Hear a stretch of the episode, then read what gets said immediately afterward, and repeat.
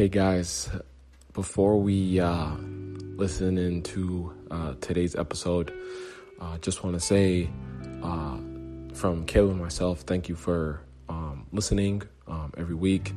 Um, you know, bearing with us um, through some of the uh, technical issues we've been having.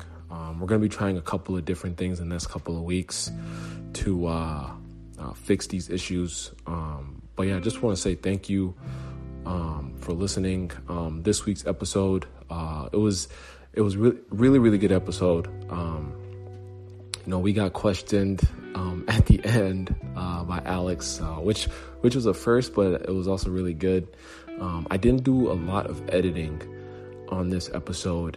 Um, I left a lot of the imperfections in, just so you guys can kind of, you know, be with come along with us on this journey um, and, and, see our growth. Um, my daughter uh, does crash this party early. Um, so uh, hope you enjoy that. Uh, my wife also is disrespectful as well. Um, so um, again, we're you know we're just we're learning through this and and and trying to do our best to put uh, great content, but also to uh, keep the imperfections in also, so you can see that it's not all rosy um, so I just want to say thank you, and if you guys can, and if you guys can go and leave a a review for us, um, you know, let us know, uh, you know, give us feedback or or, or whatever. Um, you know, we're just trying to provide as much value as as we can. Um, thank you, and enjoy this this week's episode.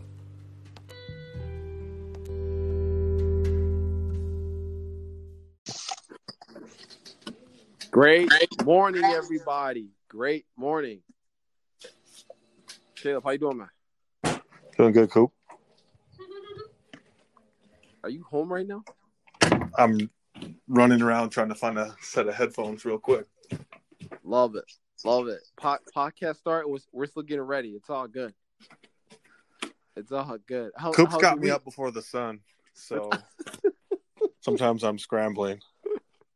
How, how uh how's your week been? Or last week, I should say. Uh, everything's good. Everything. I mean, I I think I told you that the month prior I was just kind of a crazy one, but usually valleys lead to peaks. Mm. Mm. Love it. What about you? Love it. Oh, it it's good, man. It's good. It's you know I, I feel like this month is gonna be uh it's gonna be a great month, man. I feel like the stars are lining up um, so yeah, man, just making sure I execute on a couple things and man, 2020 has been a great year, man. I don't know, I don't know about you, but it's definitely. I, I think of the word sobering, and that's oh yeah, not, it's not in a bad way. Yeah, yeah. Like if you think of the word sobering, I mean, your mind is clear. You can see what you need to do. So I, yeah, I think it's I think it's been a great year. Oh, Sorry yeah. for anybody who's had a tough one, but yeah, we yeah we apologize if you've had a tough 2020. You know, um, you know, but you know, but it's it's all how you look at it. You know, um, you know, you either you either what is it? You either win or you you fail, or, or learn. You win or win or learn. learn. Yep. You know, so um, just all about seeing seeing opportunity in different uh, in different ways. I I read a quote yesterday. Uh, it said, "Recession is opportunity in wolf's clothing." Mm. I was like, I'm not saying we're in a recession or headed. I'm just, it just was fitting, you know, for for the time. So it's been like a mini recession or like a a niche recession, right? Like certain oh. niches oh. really got hit. Oh yeah, oh yeah, oh yeah, for sure. But it, it all depends too, like how much value value you bring. You know, I mean, if you're someone that brings a ton of value, um, you did you did pretty good, I think. Still, you know, like if if you have something that people need or can't live without, um, you still did pretty well. You know, um, yeah. Just, again, it's just how you look at it. So. All right, man. Let's uh, let's bring in our guest. You want to say something? Can you say hi? Hi, Caleb. Hey, what's up, Ray? Good. she totally crashed. I'm sorry, guys. All right, are we, are we good? No, kiss. Okay, kiss. Yep. Mm, love you. Hug. Hug. All right, love you. Okay, let's bring in our guest. Let's do it. All right, Caleb, bring in our guest today. Hey, good morning. Um, today on Shipbuilding with Cooper and Caleb, good friend of mine, um, fellow NDSU alum, a real estate guru. Today's guest is Alex Zickmund. Hey guys, happy to be here. Thanks for your time, Alex. Uh, we we appreciate you being willing to share some wisdom with us. Um, and the first question we usually ask our guests is, you know, just kind of tell us a little bit about more about yourself and maybe why you do it. Definitely. Um, well, I got three siblings. I'm the oldest of four. I uh, grew up in Fargo, North Dakota, and Aberdeen, South Dakota.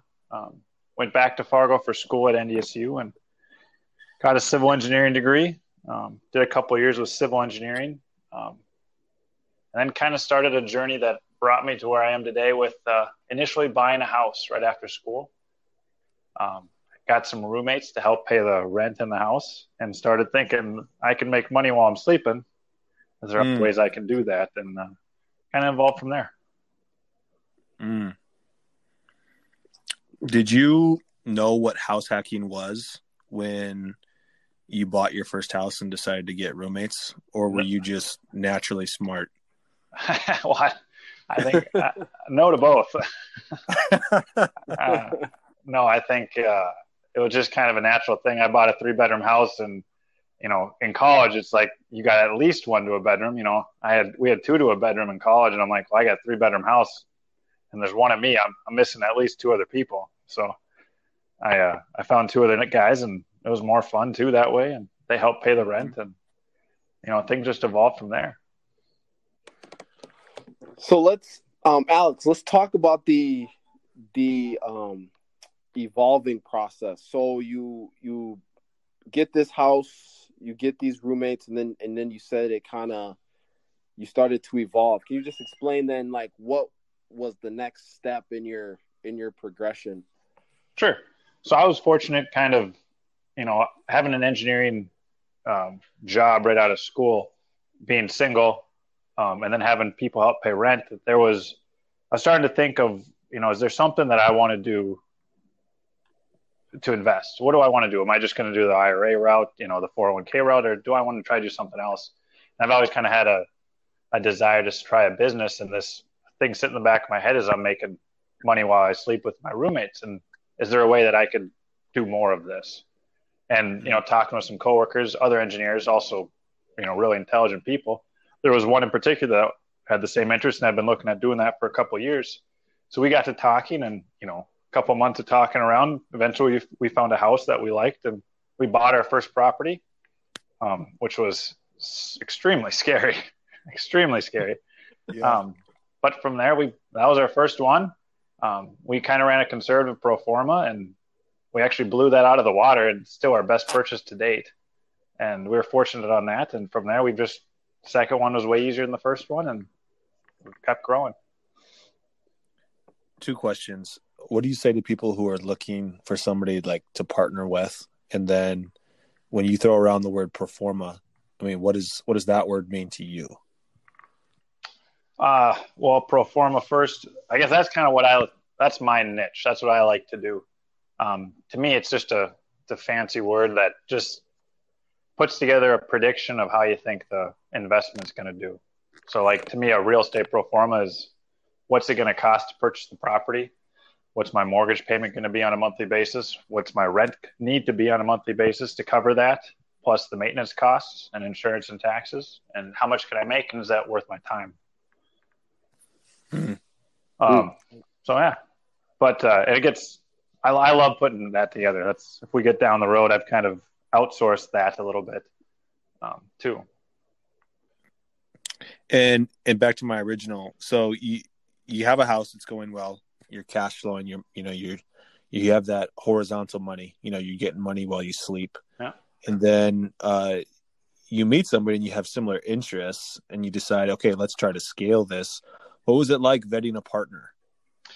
That's that's a good question. Um, it was a kind of a natural fit that I think people ask all the time if I would still go back and get my engineering degree if I could start over because I don't do anything really within civil engineering anymore.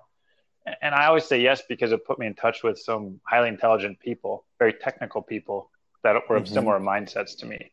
And yeah. I found some great partners and some great friends in a couple years that I did that. Um, to me, there's it's like finding a, a spouse. I think it's going to be different for everyone, and you got to have some commonalities, but you also got to have some key differences too. Um, you know, for us, for example, Zach is my partner's name. He, right off the bat, he was the first partner. We were of a similar mindset on kind of our conservative financially, like we weren't willing to take huge risks, but we were willing to take a risk to to do the business. And we played each other's strengths as well. You know what he was good at. He had he was better at soft skills, that kind of stuff. I was more the finances, spreadsheets kind of guy. So we we kind of played off each other well that way too. Mm. Can you can you just touch on a little bit, Alex? You said um, when you got out of college, you started to think of ways of um, how to invest. Uh, can you just like where did that thought come from? Like, how do you even start thinking about that? I feel like when people get out of school, investing is like the last thing. They're trying to spend that check. Exactly. so, like, what? Why did Alex start thinking about that after uh, graduation? Well, I guess I was always uh, frugal. I guess would be a nice word to say. so for me, I, I, was never looking to like spending money is not something I enjoy. Um, so I guess for me, it was always just a knack that if there was anything left over, what what what can I do with it? And for me, being a guy that likes performance, you know, I was looking at real estate, looking at different things, and I would see a, a rate of return. And you know, you'd have your IRA or 401k and look at that, and I could see that well, this potentially could do significantly better. And you know, when real estate did that, you keep looking at that, you keep tweaking it, you look at your best case and worst case scenarios. It was like, I think this is worth a shot. Do you do you do you still have your 401k? If you don't mind me asking. I do. Um, okay. I, I do, and that's uh that's been a delicate balance now. Of I ask myself that all the time. Of of do you continue to invest? Do you go one way or the other? For me, it was a matter of I I stopped the 401k IRA side. I didn't liquidate, but I stopped and put it all towards real estate. And for me, that's just where I'm at now. And I don't anticipate that to be the case forever, but it is where I'm at right now. Mm-hmm. Mm-hmm. Let's let's go more into your story. Um, you, you got you got the single family house. I, I'm not sure if you still own that, and then you purchased a property with your partner. Um, what was that property, and then and then what happened next? Sure. So that was in 2016. We bought our first one. 17 when we bought our second one. Um, 18 we bought our third one. So we did about one a year. What mm-hmm. was cool about that third one, it was finally the first one that we were able to buy without putting additional personal money in. And that was kind of a cool thing where you saw the snowball effect where we weren't taking distributions from the company. The first two, the first one we had to buy with our own money invested in, but then without taking distributions, we were able to between equity appreciation in the property and some of the cash flows from that property, we were able to buy the third one. And that was pretty cool. And we started to see, hey, this thing's starting to work. It's starting to roll and from there we um, we ended up getting four single families. Um, if we fast forward a little bit, and then earlier this year we actually had a third partner join, my brother, um, and he brought two properties, so we had six single families. And in September, actually, we just closed on a 12plex. So that was our first foray into multifamily, and that's been a, a fun game to play. Mm-hmm. Totally. Before Coop so, gets excited, because I know oh, he's you, excited right now. You, you already know, man. Uh, I love the real estate, man. When when you said uh, you said you bought the third property for the first time, you didn't have to use any of your own money, and you like I know exactly what you're talking about. But can you explain when you say we used equity and appreciation, and you know obviously cash flow, which is some, but where'd that equity and appreciation come from, and and how did you access it? That's what a lot of people have no idea about. Sure. Um, that was definitely a. So, it, where, well, two parts there. Where did it come from? First, it came from um, we got a better deal than expected. It was a little bit of luck on that very first house that we bought. Um, it was advertised actually as a th- three bed, one bath, and in reality, it was a five bed, two bath. They didn't count the bed and bath in the basement, and the listing wow. realtor had listed the price at that price. So when we mm. bought it, it was like on the market only for a few days, and I can't imagine that. I imagine that we were probably one of the first people to actually get into that house, um, and we put an offer in almost immediately because we saw it was misrepresented. Um, so a little bit of fortunate good luck there too, but we also had put ourselves out there and looked at several properties. So you know, you kind of make your own luck a little bit in that. But sure. So my hello. Might have lost Alex. Oh, am I there? No, here you're here. So uh, you had just said.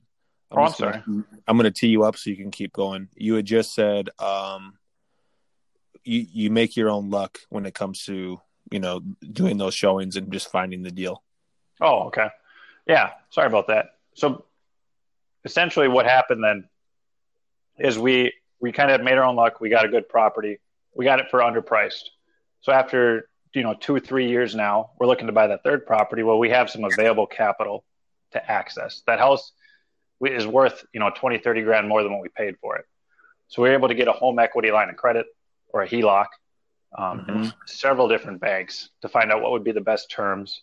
And we ended up finding a bank that was willing to work with us, willing to go up to an 80% loan to value on it. Um, and because of that, that was a good portion of the funds we were able to use by pulling that out to purchase mm. the third property. Mm. But I bet we talked to half a dozen banks to find that. And that takes time.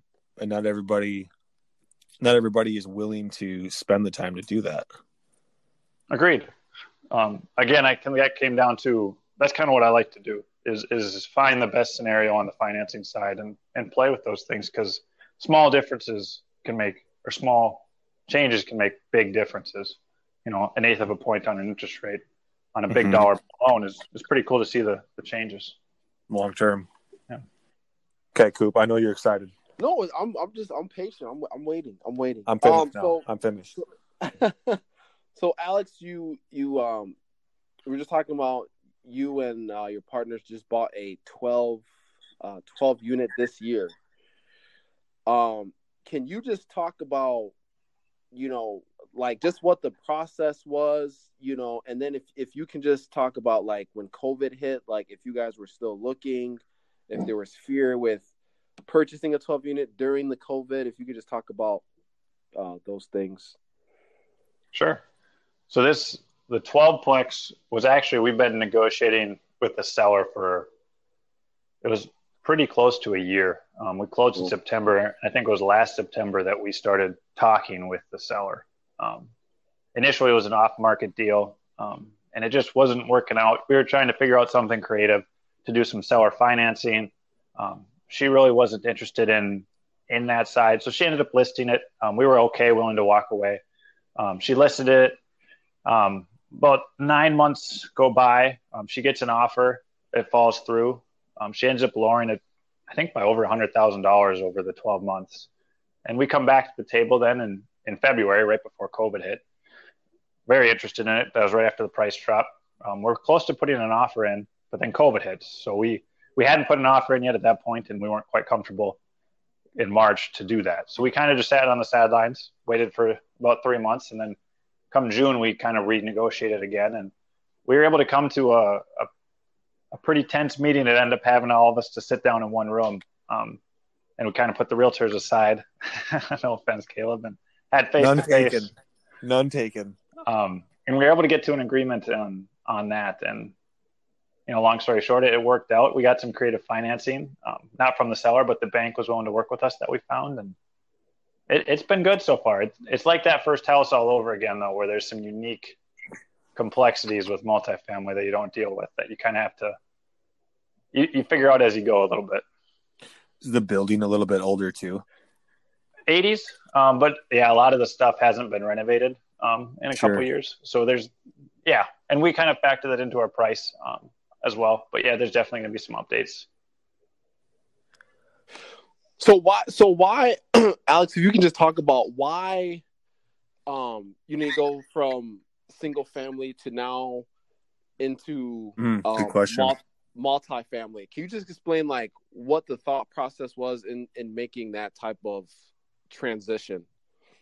to learn really that was the number one reason you know everyone you you read all these forms online you see pros and cons of single family versus multifamily we wanted to try it out for ourselves um, i will say from a percentage standpoint it, it is difficult to beat single family college rentals that's what most of our single families are um, from a percentage standpoint as far as a, a rate of return on your money Yeah.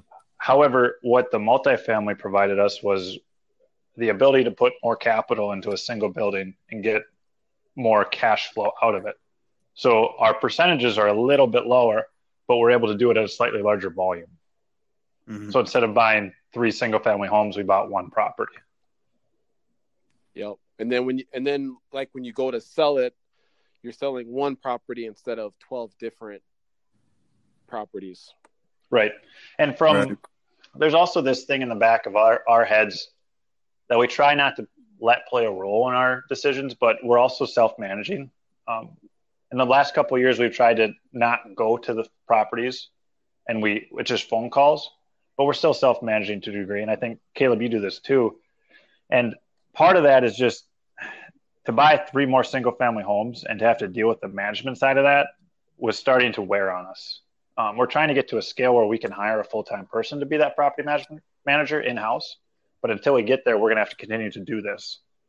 So, what the 12plex offered us was the ability to do a little bit more scale with a little less property management. Yep.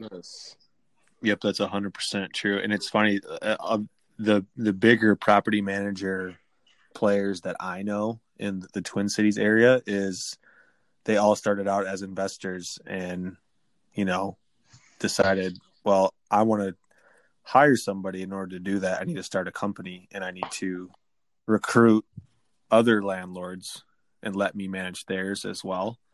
Um, just so that they could, you know, scale quicker. Uh, Alex, you'd mentioned that you wanted to do multifamily because you wanted to learn about it and hear about it. Um, with the last, you know, two, three, four years in the Airbnb craze, have you guys ever, your group talked, thought about doing anything like that? We have, especially in warmer climates, totally, totally.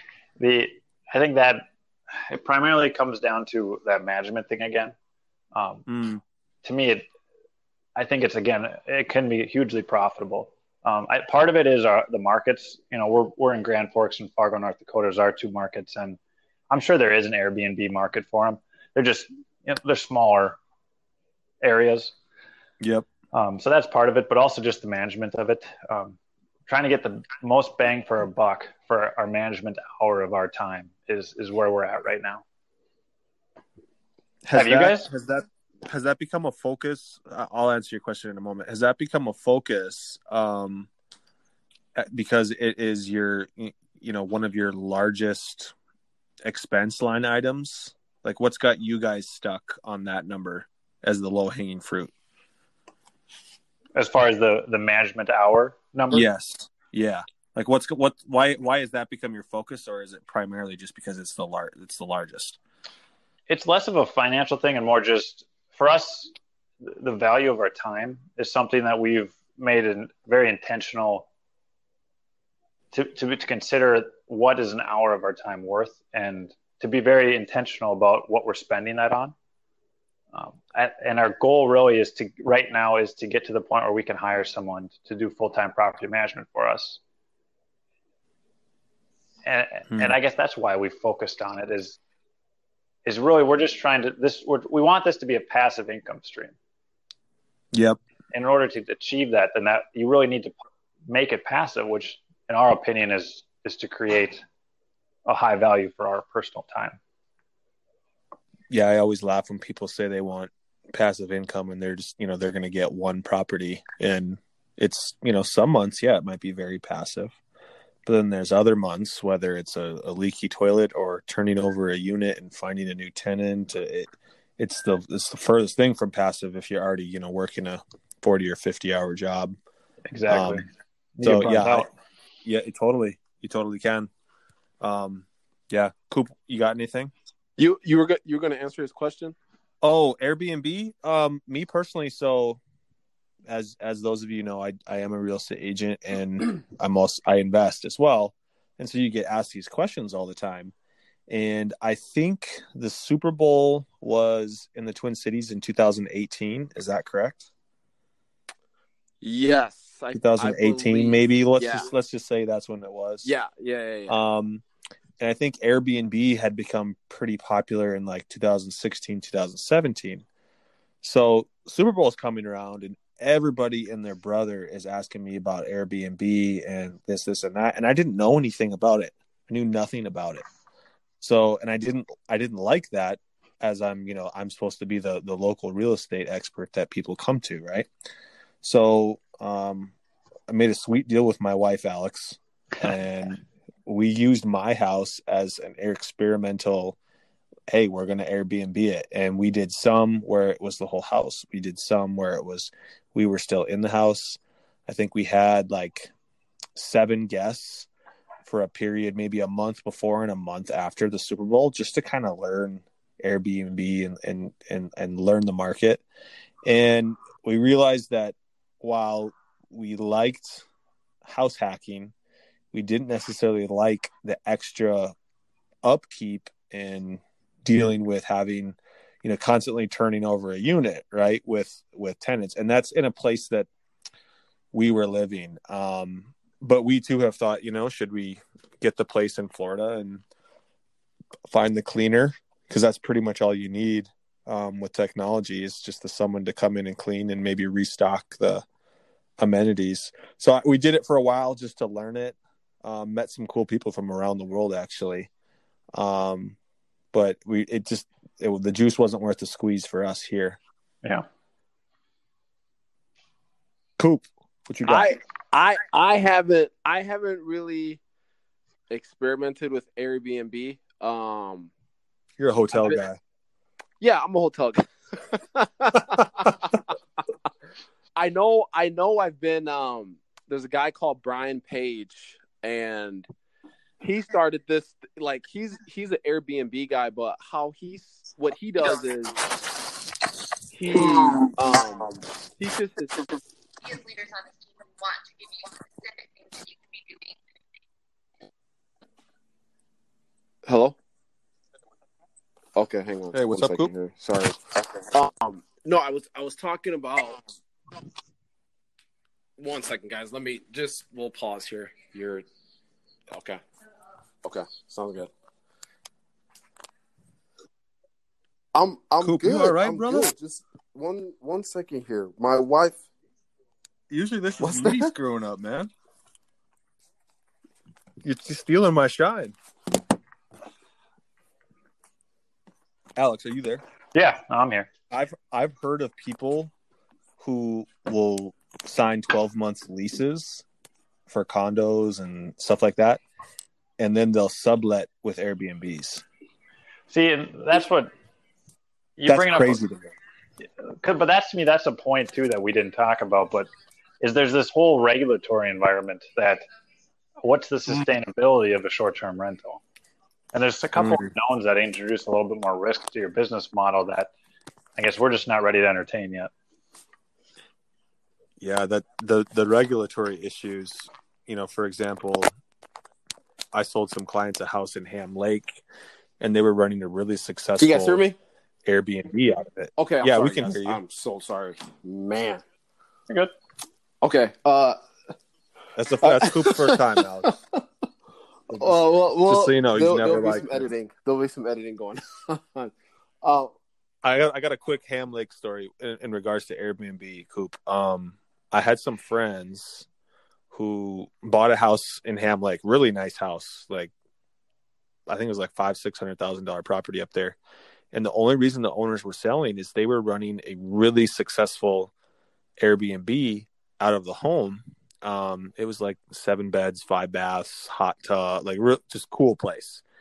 But the neighborhood hated it and fought with the city and got the city to put up a new policy, um, some sort of regulation, and they voted it past that you know no short term rentals. Right. And there they were with a phenomenal. I think they were I mean, they were probably cash flowing an insane amount of money every month. Let's call it ten thousand dollars down to zero, and you know they have this property with a high amount of debt. So you bring up a good point, Alex. The the Airbnb risks uh, with regulations. When that's also like you just those types of homes that usually are home runs on the Airbnb market. Those are usually like large bed bath homes, right? So Yeah, it's it's phenomenal locations, or you know, seven bed, six Right. bath luxury. So you, those are typically a high debt load, and you need a high rent. And I would, in in my experience, and I haven't dealt with them much, but you need a relatively high rental income to get that to cash flow. And you can do that Mhm. with short term rentals on Airbnb. But if they take that away from you, I don't know that you're going to be able to achieve that in the long term rental. Right. So, so Right. um, the the guy I was talking about, Brian Page. So what he does is he takes the same Airbnb concept, but he goes to landlords and like if a landlord has like a vacant uh place, Interesting. he he Yeah. talks with the landlord. They work out a deal where you pay the rent. You know, you pay the rent and then you Airbnb it out. So then whatever extra you get on top of your Airbnb, you keep. You know, and you don't have to take on no debt. You don't have to like find a property or or anything. So that's where that's the angle he is coming from, and I thought it was pretty neat. I thought that's like a new. Uh, if it was a month to month lease, Right? How long I of a think- lease is it exactly? yeah. If if if you were just hey, like let me try to do this on a monthly basis, you know, I I, I respect the hustle. Yeah, and I respect. so the that's hustle. my own i had like i said i haven't done the airbnb thing that was like my only just hearing different people like how they how they do the airbnb it's it's an interesting concept though i, I do like it so Alex, let's switch gears. You know, we've we've heard a little bit about your story. We got the single families, we got the apartments. What what are you doing to keep yourself motivated, to keep yourself going? Do you have mentors, or do you do you read? Uh, what what relationships have pushed you? Things like that. Yeah, um, love to read. That is um, for me. Like my goal in all of this stuff is is first to learn and, and to second to, to be profitable and serve serve a purpose to someone else.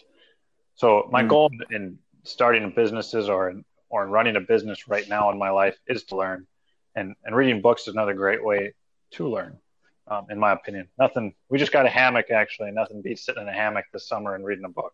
mm, Mm, But uh, no arguments. yeah.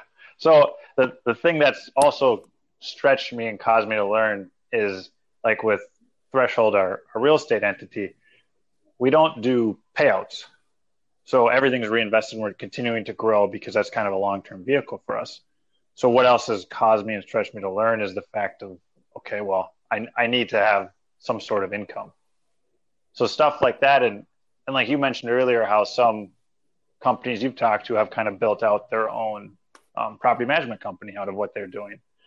Well, what, what I've been able to do is kind of build out my own, um, basically, real estate finance business as a consulting gig um, to a couple other developers here in the Twin Cities area, and uh, that's been able to provide some profitable income while still learning a ton within the real estate industry from people that are several years and decades ahead of me in the business.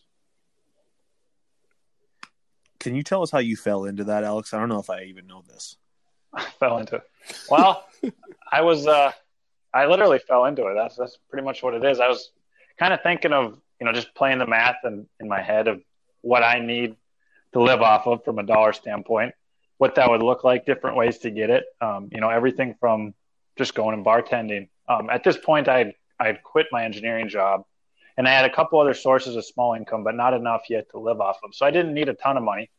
And I was looking for you know a couple grand a month basically to, to pay my bills here and to have some stability and you know i didn't throw i threw out like bartending i could do that you know gain some soft skills learn some cool drinks that kind of stuff um, Mm-hmm.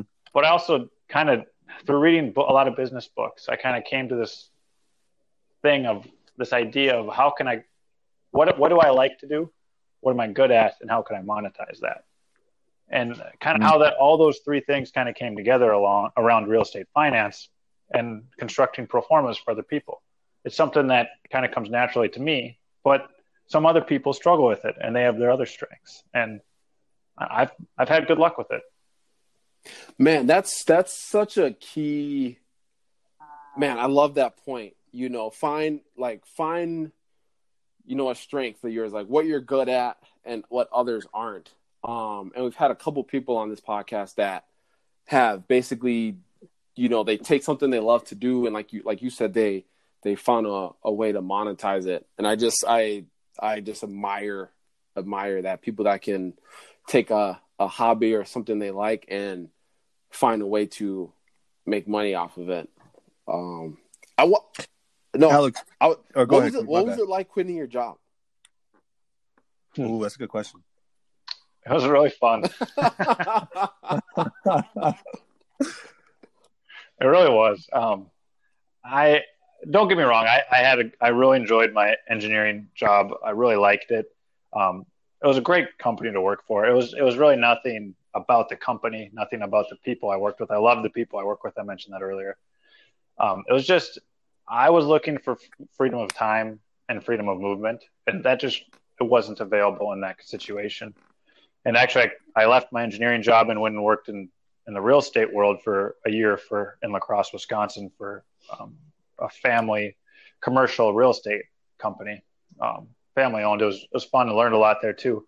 But the same thing, I kept really desiring freedom of time, freedom of movement. So it was really fun to be able to say, "Hey, this is my last job. I've tried this. I ha- I think I have an idea of what I can do to make myself work, make my finances work." And I really enjoyed it. It was fun. It was it was it was risk, but it was also calculated and uh, it was fun. I kind of viewed it as a game and, and, and really look forward to the next step. Man, Alex, you're saying a, a lot, a lot of things that um, I only. I've been studying billionaires, and like a lot of the things you're saying is like crazy. Like you know, you know, I'm not saying you're saying it's a game, but like a lot of the big players, that's how they view money or, or what they do. They enjoy what they do, so it's like a game for them. Um, and so It makes me think of Warren Buffett. He just it's literally a game for Mr. Buffett. yeah, you so know. And when, I would argue that I'm guessing when they say game, and when, at least when I say a game, I don't mean to make that be lighthearted at all. I am extremely competitive, and a board game is not meant to be taken lightly. You you know you're supposed to win. oh yeah, So that's a you know exactly because like a lot of these guys like you know competition like business is like the ultimate competition right like how are you how are you able Totally. to run your business better than the other company you know so like no i just i just love everything you're you're saying um i do want to ask Thank you. um you said when when you first started talking about your story that um when you and your partner bought the first house you were terrified. Can you just talk about Yeah. like what it was like you know the fear? How how'd you guys deal with that and and overcome it? And the second part is i'm sure there is still some fear you know when you are buying a property or you go from single family to like a 12 unit now. Um if you can just talk about what you're doing to deal with fear now when it when it comes up yeah that first house was we I had, I had fear to that degree um, business wise. Every house goes up in waves, but how we got over it. I would say two things really come to mind right off the bat. First is I had a partner, so you're not laying in bed wondering if you missed something at night when you're trying to fall asleep. You know, if you did miss something, that means somebody else missed it too. And there's just there's Yeah. Yeah, he had somebody in the foxhole with Yeah. you. so that was that's big. Um, a second thing is we had our exit strategy. So what was our worst case scenario? Our worst case scenario is we can't get this thing rented. We had enough um, cash and we were ready to kind of see this thing through for three to six months and give it a shot.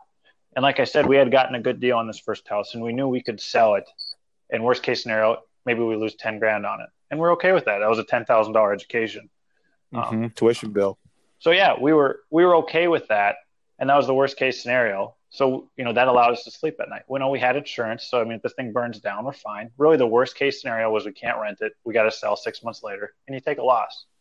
Um, even if you sell it for exactly what you paid for it, which we knew we could because we got a good deal on it. You know, you got to pay commissions. Realtors got to eat too. A little bit.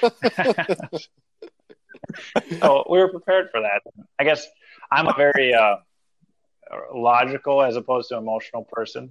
Um, my fiance mentions that on time to time, but uh, my, I was able to kind of think my way through it, and those are the two things that came to mind. What's what scares you now, Alex? I mean, or, or are you just you you've done it enough times now where it's just nope, I just it's yes or no, this is a good deal or not. Um, on the ownership side, like in the companies, um, honestly, what scares me is not living up to our potential. Um, Mm. So it's it's more so. Are we doing everything we can to be where we need to be right now? So it's it's less of buying the next property, but more of are we taking enough risks to to continue to grow as fast as we can, to continue to serve as many people as we can. Um, I guess we got some long term goals we want to hit, and I want to make sure that we're setting those aggressively enough and hitting those. Um, but like on the consulting side, it scares me in the sense of I don't want to make mistakes and and put a pro forma together that would potentially um, lead my client astray. Um, and perhaps he should have done a different deal because I'm messed up somewhere, and that that scares Sure. me on that sense. Sure. Sure. I've I've dealt with some of that too. Um to bring it back to your story, I cannot I I'm like give me a true or false here. So you have your houses, you got the apartment, you you started a new little niche in the Twin Cities here of becoming a real estate consultant. True or false, you got one of your first clients off of Craigslist. yep, true. Coop, ask him ask him the questions. Let's go. how? Like how? So, what was that like finding your? Who uses Craigslist anymore? you know, there's so much to this Craigslist conversation. I think you guys had uh, Jake Zickman and Jake Keeper on from Double Jack a couple weeks ago. I listened to that podcast. That was well done. Um, but I'm I'm with Double Jack with them a little. I handle the business side with them, and uh, they hate that we advertise on Craigslist as well. Um, because them being architects, they're very fluffy. They want these creative-minded people that are are really thinking these crazy things and want to do some crazy. They don't like- Twelve by twenty garages. Right. And and not that Craigslist doesn't have create, you know, really creative, crazy people, which they they probably do, but on average, you know, that's not where Craigslist is. And so how? I mean, we I got lucky, I guess, a little bit. Again, is he threw an advertisement out there, and the first legit phone call I got after the seven spam calls was a great client, and we're he's still a client today, and um, I love working with him. He's he's phenomenal. He I've learned a lot from him, and I think we have a, a great relationship.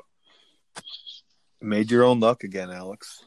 So I just, it's kind of like that house. You know, some people look at it and it, it can be viewed as that first house, this Craigslist call. It was, it was fortunate that we were able to find something like that. But I think it's also putting yourself out there and, you know, you fail enough times, you're going to eventually hit the ball. So Right.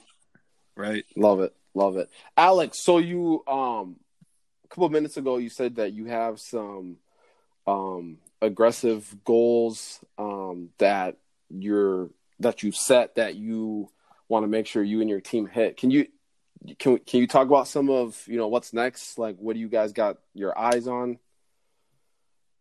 Sure. Um, you know, like one target we have on on threshold the that entity is we're trying to hit 50% revenue growth year over year, and we've we've been able to hit that for the last five, and we're looking to continue to grow. Um, that's kind of a short term market, but um, you know, to hit two back on when we talked about this as business as a game and and it's, comp- it's competitive and it is and it's all those things and 100% agree.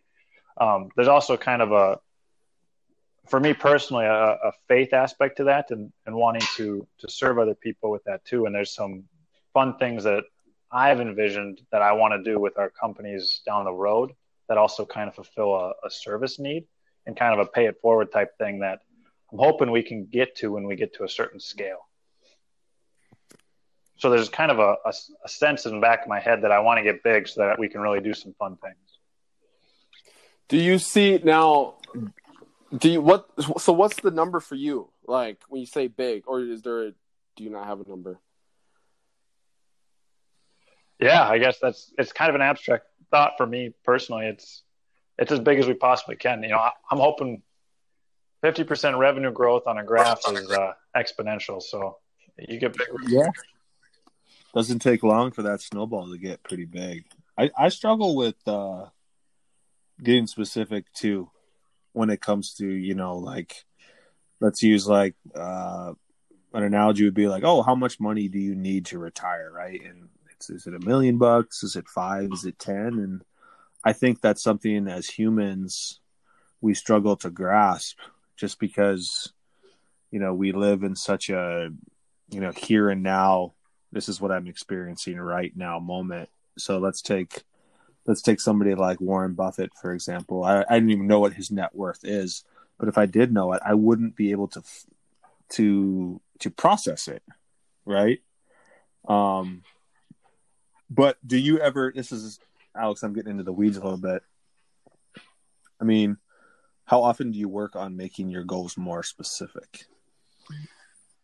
Well, I, agree with what you were saying too about Warren Buffett because I wonder if you asked Warren Buffett at 25 what his goal, what long term goal Yeah. was, Yeah. he had Yeah. 80 billion or whatever, you know. Right. Yeah, totally. So I, I feel like part of it too is two edged sword that you need to set a goal to to make sure you hit it, but you need to make sure it's aggressive enough that it doesn't serve as a cap. Um, so Totally. we we do we sit down once a year with the threshold and we set um, short, mid, and, and long term goals. Typically, that looks like a like a one, three, five, and you know a ten plus. Like where do we want to be in ten plus? Um, that kind of stuff. That's awesome. Do you guys have mentors that you go to that are doing what you want to do? Yes, it's not really as I guess when I hear the word mentor, you kind of think of a guy that you sit down with once a month, you know, and you have a formal conversation. For us, it's nothing Sure. formal. Um, the biggest mentors for me have been it was when I was working. It was it was my bosses, um, or, and Sure. owners of the companies that I was working for, and then kind of lately, it's been the clients that I get to work with. That I mean, these guys are are decades ahead of me, dealing with a portfolio that I hope to get to the size one day, and they're going through stuff now that I'm getting to help them go through and learn from. That you know, I hope that I have the opportunity to go through and struggle through and soon. So I would say those are our mentors now.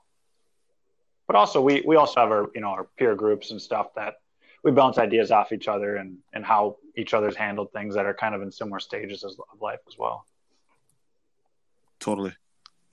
How about you, Caleb or Cooper? Do you guys have like a formal mentor or or is it more of an informal like that? I, I wouldn't say I have a formal one, but similar to you, um, just through my line of work, right? I've gotten to meet individuals who are just, you know, further along than me. Um, Cooper and I had a good friend of mine or mentor of mine, I guess. Maybe it was episode like 15 through 20. Um, somewhere in there, his name is Tyler Anderson. I think he has, um, I think it's somewhere in somewhere around 125 to 150 units under ownership. Wow.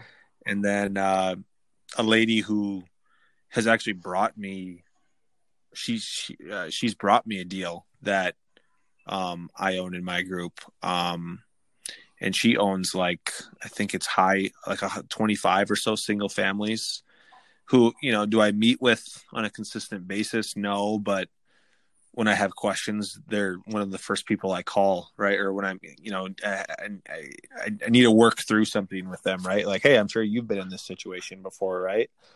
Um so I I just it's definitely important to have to emulate people and it helps when you know them but Coop, I don't want to steal your Oh, thunder. no, what do you have? You're good. Um, ki- kind of the same uh, line of thought there. Uh, what Caleb is saying, Alex. Um, I have, you know, two guys uh, that I know personally. You know, like whenever I have questions, um, you know, how'd you do this or how'd you do that? Um, you know, they they are there. You know, when I need them. Um, you know, I ha- also have a a personality coach um, that I meet with um, once a month. You know, we just kind of, you know, we've shifted more, you know, how I can use my personality, my strengths, my weaknesses to my advantage um, for this uh, for this project that I'm working on. Um, so that that's been good. Um, We had him yeah, on I the think show. it was like we? episode three or four.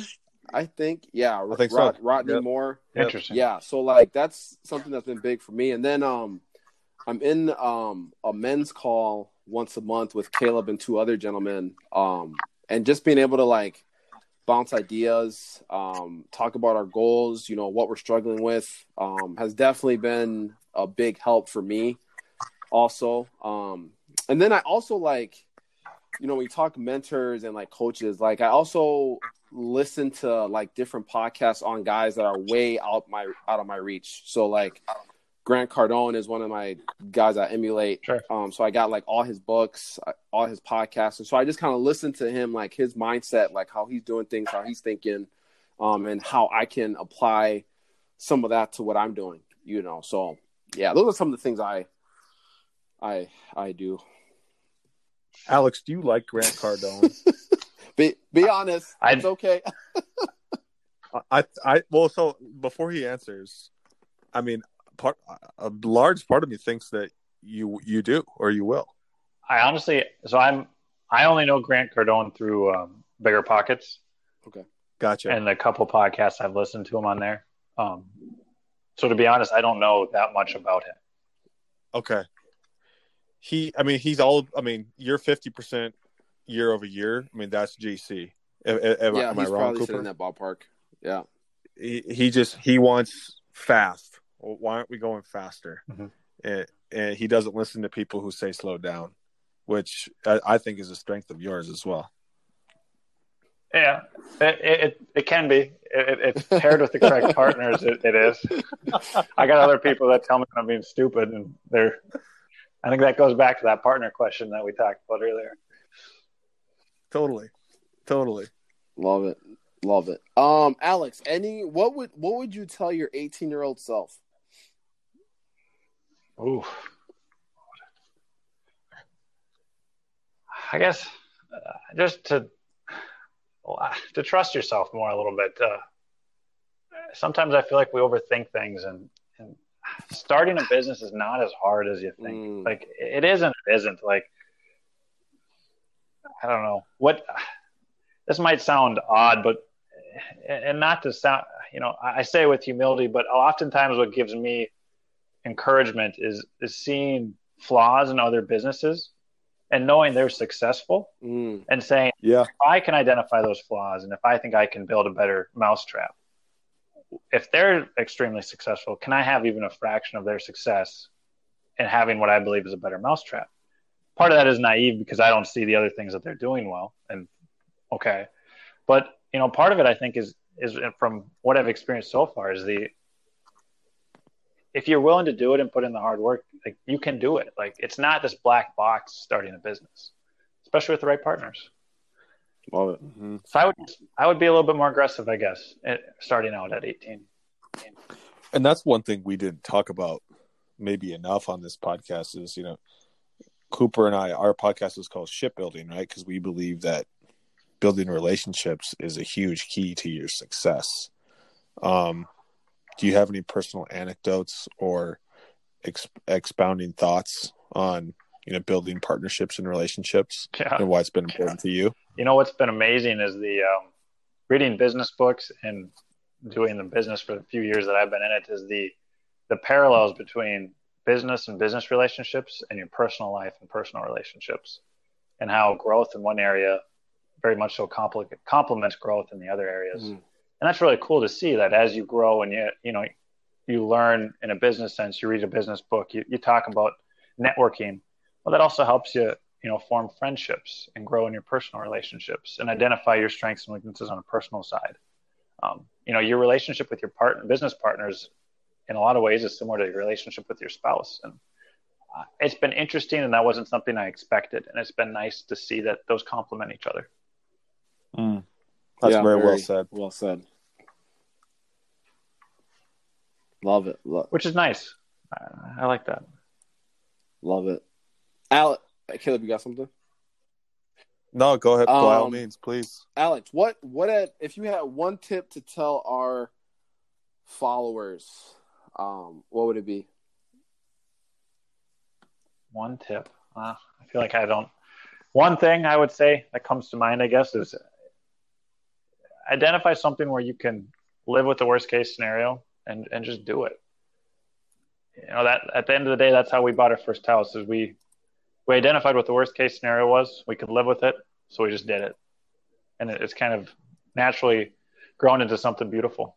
So I'm obsessed with that statement. It reminds me of uh, the book Coop and I read, Shoe Dog by Phil Knight. I don't know if you've read that, Alex, I the have not. founder of Nike. I- I mean, talk about.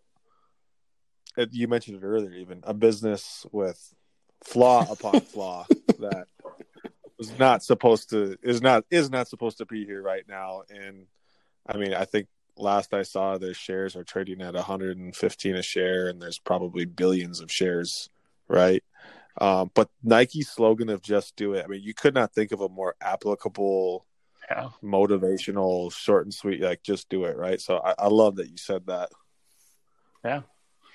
I, it's made out to be the scary thing, and I don't know. It, starting a business, it, just isn't, in my experience. You you mentioned earlier, Alex, like um when you bought that first house, uh, like you know, we we knew that like, hey, we're you know, worst case scenario, we're gonna lose five ten grand, right? And speaking of real estate specifically, I mean, I know so many people that with 2020 and technology, you know, love to uh, mess around in the stock market and will actively, you know, lose, you know, 500 to a thousand to 2000 to, you know, on these trades. Mhm. But if I were to present them like, Hey, this is a really good real estate deal, they'd be like, Oh, you know, that's, that's, that's too much risk. You know, so it's, it's funny how real estate, uh, is a unaccept is is a non-accepted risk whereas other areas in life are you know what i mean I do, and I find that interesting in the sense that I would argue that in real estate, you kind of control your own destiny. Um, right Like you have control over that investment. You can work as hard as little as you want, and your performance can reflect that. You know, stock market, you're kind of throwing it in the hands of who's ever managing that particular company. hopefully musk doesn't tweet something this month because i got a lot right on tesla right now you know, and I, I also Just think kidding. too, like it just it just depends on what you're what you're comfortable with. Also, you know, you know how one person might look at stocks is different than how someone else might look at real estate.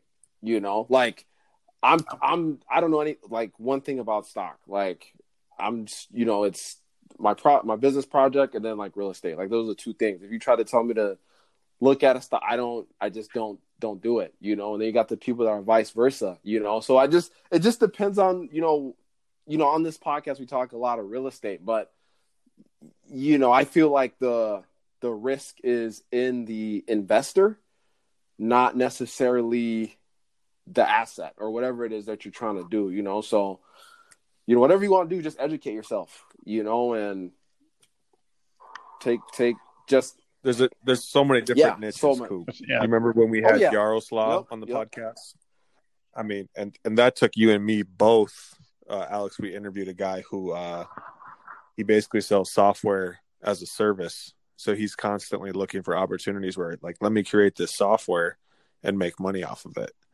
Eh, it's similar to an airbnb type of you know sexy niche and there's millions of them out there growing exponentially just because of technology Yeah, highly scalable.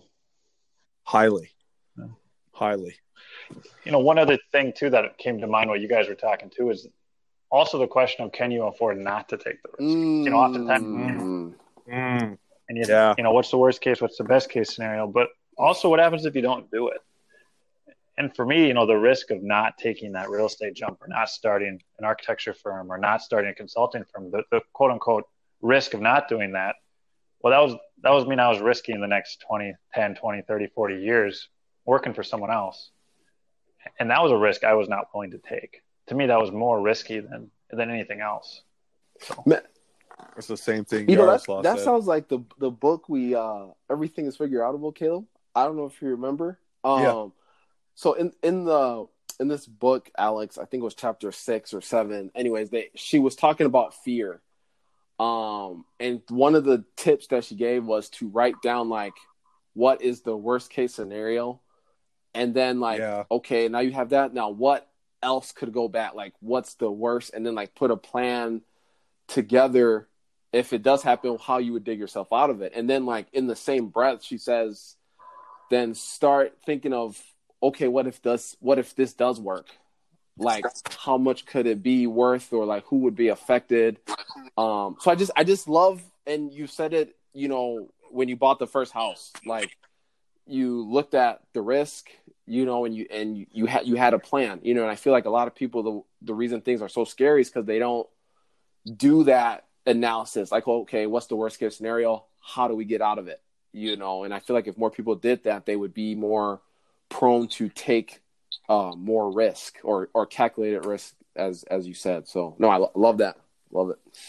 Agreed. And as as to me, usually as uh, the probability of success of the best case scenario is relatively equal to the probability of the worst case scenario, and more than likely you land somewhere in the middle. So you got to equally weigh the best case as the worst case. But at the end of the day, what concerns you and what keeps you now up at night is that worst case scenario, and how you get Right. over that is, for us, you know, was what I talked about earlier. But also just, well, the alternative is it's a five to ten thousand dollar loss per partner on that first house. Okay, well that's our investment, that's our tuition bill, as you said, Caleb, and we're willing to take that risk because alternatively we're going to be stuck working for a job for someone else for 20, 30 years, and we- we'd rather take this risk and lose this money and try that. Yep. What's 28 years for your employer? You know, Yeah. why not? Let's try this for two. If it doesn't work, we got. We can let's just go spend 28. Yeah. uh, Alex, we Coop and I have been talking about books. Uh, we always like to ask our our guests. You know, you don't have to recommend your favorite book, your least favorite, like maybe something you're reading now. But what's a book that you'd recommend? Uh, two favorite authors and everything by them has been tremendous. Is uh, Malcolm Gladwell and Jim Collins. Mm. So uh, Jim Collins, Jim is- Collins good to great? yeah, Yep. built, yep, built to last. Yeah. Man, Alex, I hated that book. Ah, the concept of comparing a company to the average is interesting. The concept of comparing the best company to the second best company, that's really interesting. Me knowing your personality, I'm just gonna say it. I didn't want to say it, but he's I can see how you could never put that book down, and I'm sure you, knowing my personality, could see me being like, "Man, when's this book gonna get interesting?" Like, That that was a that was a beautiful book. I love that. so my, one of my one of my business partners, his name is Steve. He loved that book, Alex, and he told me to read it, and I would like. It took me so like it like I literally had to like okay I'm gonna read for 30 minutes and like I, it just was not my. Coop knows the books I like too. Like I, I, I like. I think you called them soft skills, Alex. Like that's where I excel, Yeah. right? And and that book, Good to Great. So many people recommend it, so I'm not gonna, you know, talk. yeah. smack I think about I it, think but I think someone else recommended it to you, and you shot it. You sh- yeah, yeah, somebody, someone somebody did, did. for the next monthly, and then it just no. That's I don't want to do that, Coop. I was, all right, cool, got it. Don't put me I'm through that sorry. twice, Coop. Have you guys read any Malcolm Gladwell? Uh, what's he write? Oh, he's got like David versus Goliath. Um, he takes he's got several books, but he takes these really abstract and difficult things to grasp. For example, like would you rather be a big fish in a little pond or a little fish in a big pond? He takes Mm. something like that, and the way he presents it, and the things he takes from history, it, it's just phenomenal. And it, he is something that you could sit down and you can read the book cover to cover, and it's it's not only educational, but it's enter- entertaining. I Yeah, love, love those it. types of books, Alex. Go on my list. phenomenal author. It just he has a skill. Love it, That's awesome. Alex. Where uh, you said you had some questions for us. Do we? Do we? Did we pass? I I got a couple actually just kind of thinking through here that I I feel like I didn't answer well. But um, first off was that how do you identify a partner? Um, I felt like I didn't do a very good job answering that question. What what do you guys do? How like how would how did you guys find your partners, and what would you recommend? Like So, um, for me, uh, I met this character Caleb.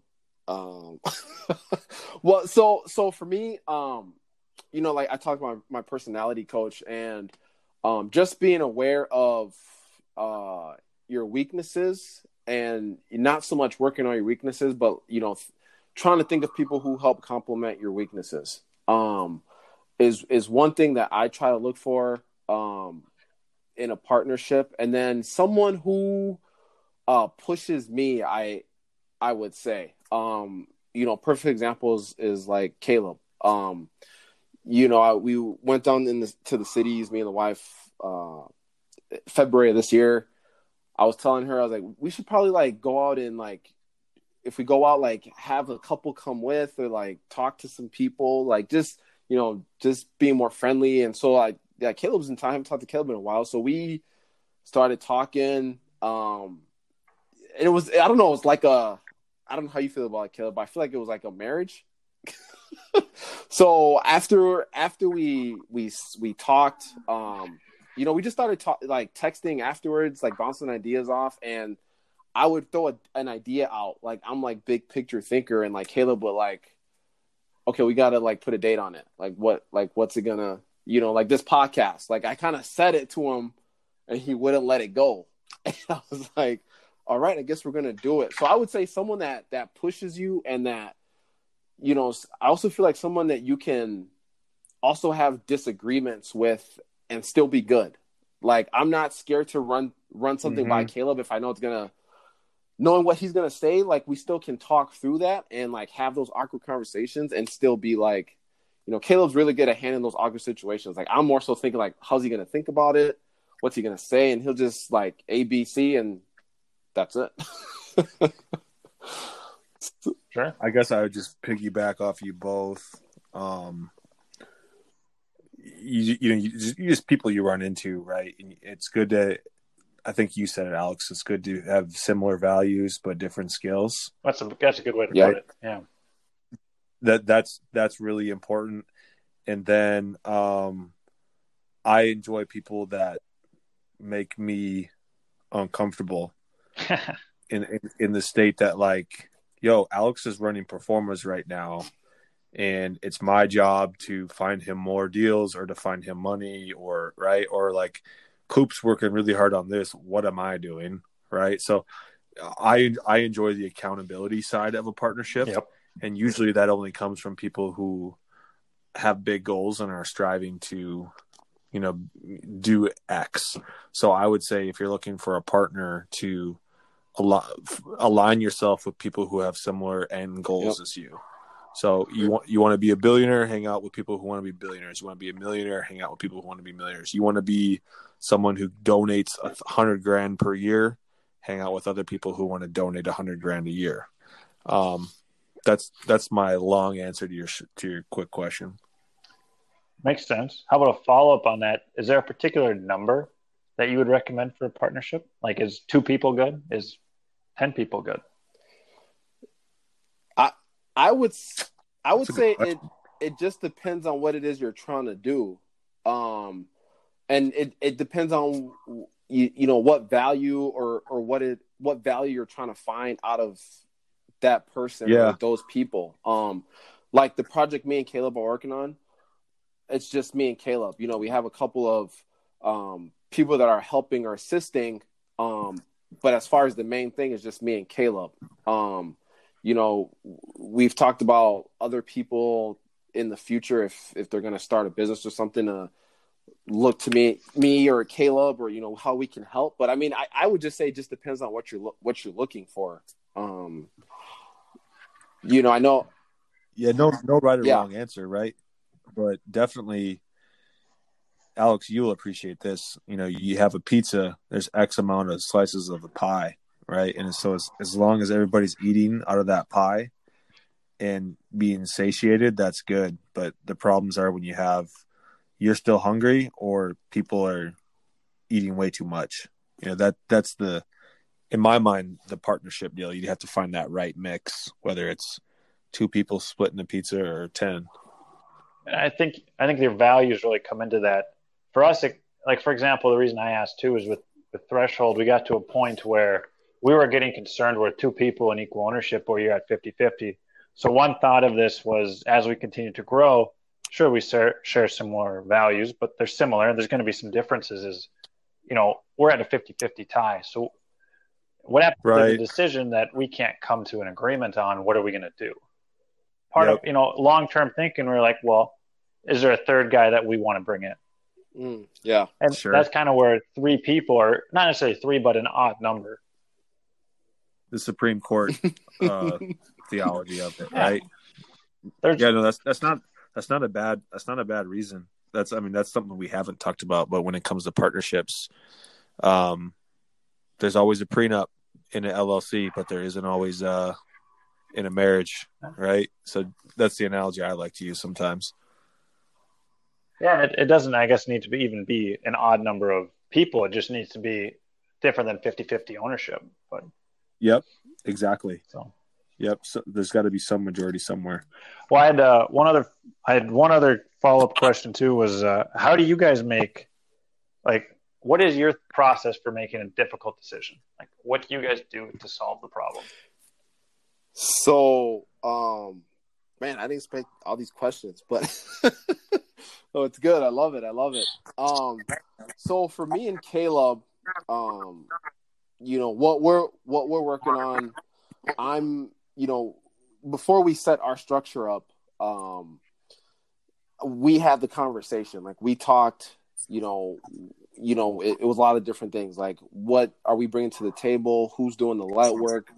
like how much money are we investing um so basically we came up to um where i i would be the, the majority owner basically but in the same breath though like i bounce so many ideas off caleb that i think i probably annoy him. Because i i know at the end of the day my like if i'm successful caleb's gonna be successful. If caleb is successful i'm gonna be successful. So I'm the one that makes the final decision in, in this particular project, but I'm also aware, and it, and it goes back to my personality coaching, like knowing my personality and knowing where I need help in certain places. I know I need to make sure Caleb, you know, I take what Caleb says with a lot of weight, no matter what his percentage is in the company. Um, I tell him that all the time. Like he'll we'll have a decision, and Caleb will say like, "Well, I'm not the boss," and uh, and I'll I I I, And- I love doing that to people. and I'll I'll tell them I'll say, well, you need to make sure I don't walk off the cliff either. you know, like like you know, so like it, and it it all depends. You know, you know when you vet your partner, like you know, I know before me and Caleb got into a, a partnership.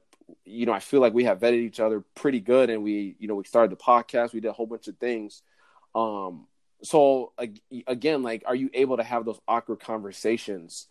um with your partner because you know those awkward conversations will come up and i feel like like caleb's always the one that brings me back down like oh you you got turned down by the bank again like i get turned by the bank all the time yeah so so that. like it Yeah. just it it just depends um how you set your structure up like you know i know when we set it up we had talked about it you know and like so if you do need to bring a third person in make sure that's on the table right away um, but yeah, I don't know if I answered your question or not, but that's what we did.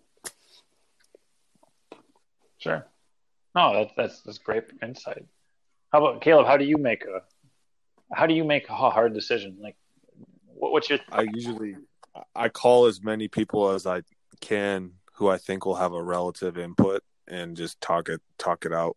That's kind of my let me let me go through the phone book. Let me get the Rolodex out. Um, but but generally, I, I've already I already know what the right decision is, ninety percent, right?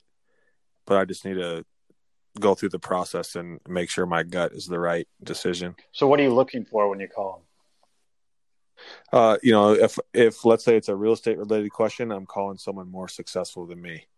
If it's commercial, if it's eh, all these all these different categories, right? I'm calling people who are further along than I am, but I also need to trust them, right? Need to have a relationship with them.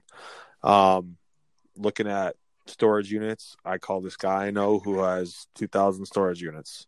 You know what I mean? um, looking at purchasing a liquor store, I call this guy I know who has four liquor stores in St. Paul. Yeah. Right. So things like that. That that's kind of why reinvent the wheel.